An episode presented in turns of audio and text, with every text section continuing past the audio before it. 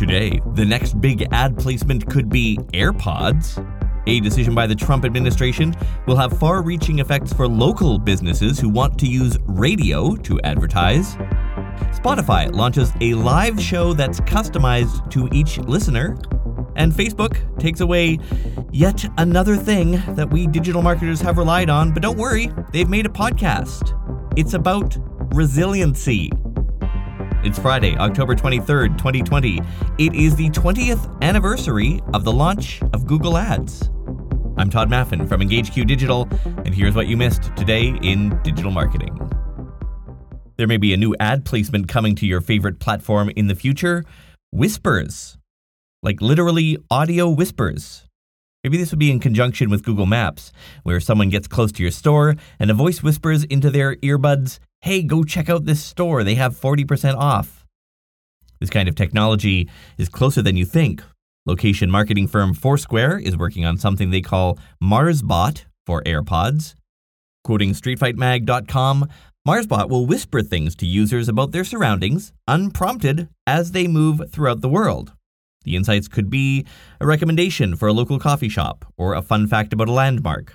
They could also take the form of sound effects, and the app will let users know when they happen to cross someone else using MarsBot, unquote.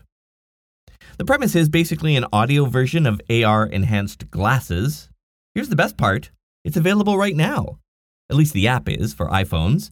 You can find it in the App Store under MarsBot, and they let users add their own short audio clips tied to location. So, in theory, if you have a bricks and mortar store, I suppose you could run your own free ad that plays in people's AirPods when they get close to you. If this kind of thing takes off, though, then will people's ears be assaulted by nonstop ads? No, they'll need to filter some out, which probably means in the next couple of years, we may all need to learn the ins and outs of yet another content algorithm. Let's talk about radio for a moment, and specifically a legislative change in the U.S. by the Trump administration that may be great for people who own radio stations, but is bad for marketers with local businesses and terrible for the people who listen to radio stations. The federal regulator, the FCC, has removed a rule that prohibited radio stations from just dumping simulcasts of their programming on nearby transmitters. The idea was that if you're going to have a radio station in a community, it should serve that community, not just be a repeater for a bigger station closer to them. Local radio means more support of local businesses, more relevant news coverage, stronger community support. But nah, forget all that. There are higher profit margins to be had. Specifically, the rule prohibited radio stations that overlapped the reach of their signal by more than 50% from duplicating more than 25% of their total programming hours. That rule is just gone now, and so station owners can, if they want to, just turn community radio stations essentially into rebroadcasters of another community's programming, which may explain Spotify's announcement today, ... Spotify has launched its first radio show. I don't mean playlist or podcast, I mean an old school live radio show that airs at a specific time every day. It's a morning show called The Get Up and airs every weekday starting at 7 a.m. Eastern.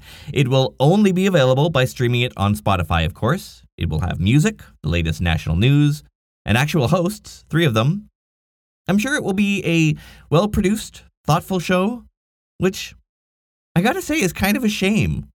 I grew up in the 80s, and I miss the crazy, overproduced, chaotic morning shows of AM radio. LG 73, Top 8 of Day Morning Zoo. Samantha is the top for the Top 8 of Day. Let's give away some free money. Listen for the super prize song and win. One thing that is interesting about this new Spotify morning show is that they say the music will actually be personalized to each person listening, which is, it's kind of cool. Sadly for us non-Americans, the show is not available outside of the 50 states. If listening to morning radio isn't your jam and you'd prefer to spend more time with Facebook, the company has launched a new podcast called Boost My Business. And it's about what you'd expect from Facebook. Vague, general, and full of buzzwords. The first episode is about resilience and insights and entrepreneurship and entrepreneurial resiliency. The only reason I even mentioned the show is because the host is David Fisher, who actually is Facebook's chief revenue officer. He also happens to have perhaps the worst case of vocal fry I have ever heard. This season, the podcast has a new name, Boost My Business, brought to you by Boost with Facebook. And it focuses on the ways you can leverage connections to, well, help boost your business. But maybe given his position, we might get some tidbits applicable to our work as digital marketers. David also used to work on Google's ad products, so, he does know his stuff.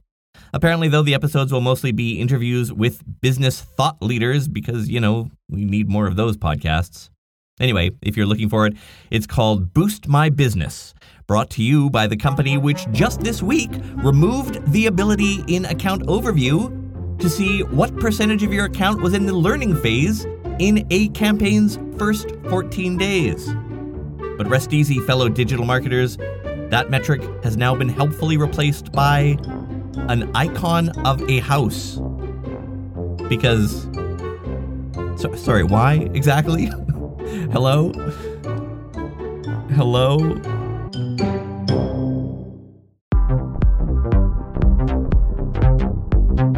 A couple of small items. First, there is a bug happening for some people who use Sprout Social's iPhone mobile app.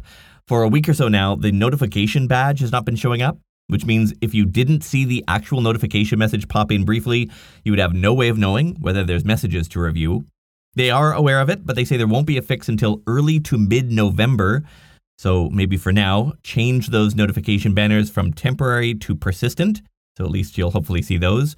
And it looks like some people are seeing square icons on Google Maps, otherwise known as ads. Yes, you can buy what they formally call a promoted pin. It marks your location on Google Maps with your logo and even appears on the map through zoom levels. So if your regular organic pin would drop off the map when someone pulls back one zoom level, your promoted pin sticks around. And finally, yes, some of you heard 2 pre-rolls on the podcast yesterday, for which, I'm sorry, I am still trying to figure out the back end of the Red Circle platform. These ads are dynamically inserted, so I'm hearing them the same time you are. Apparently, each of the 3 roll placements can support 2 ads, and there's no easy way to drop that to just one. But I was told that if I up my CPM for mid-rolls, that the service will prioritize mid-roll placement, so I've done that. Together, you and I, we will both find out what happens. Which do you prefer, mid-rolls, pre-rolls, post-rolls in your podcast that you listen to?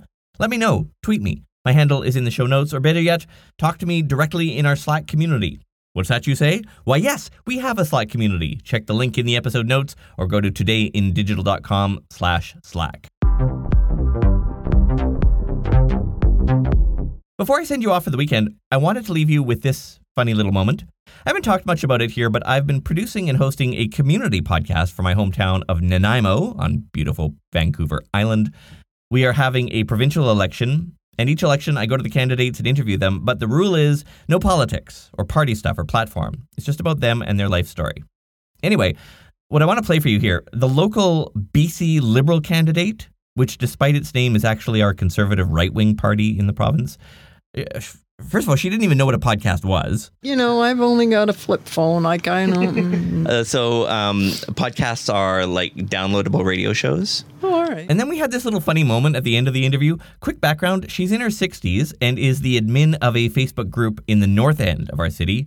Okay, here's how that episode ended. She likes photography and managing that Facebook group. A couple hours in the morning coffee, then I go do something, then I float back, check it throughout the day on, I've got a Kindle, so I check it, and then a couple hours at night. You're using Facebook on a Kindle?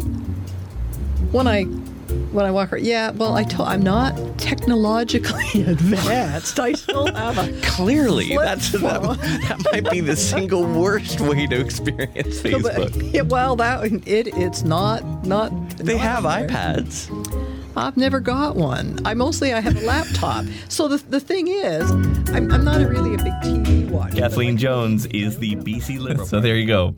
The full series of 6 candidates, in case you care, is at NanaimoChronicles.com, and there's a link in this episode's notes.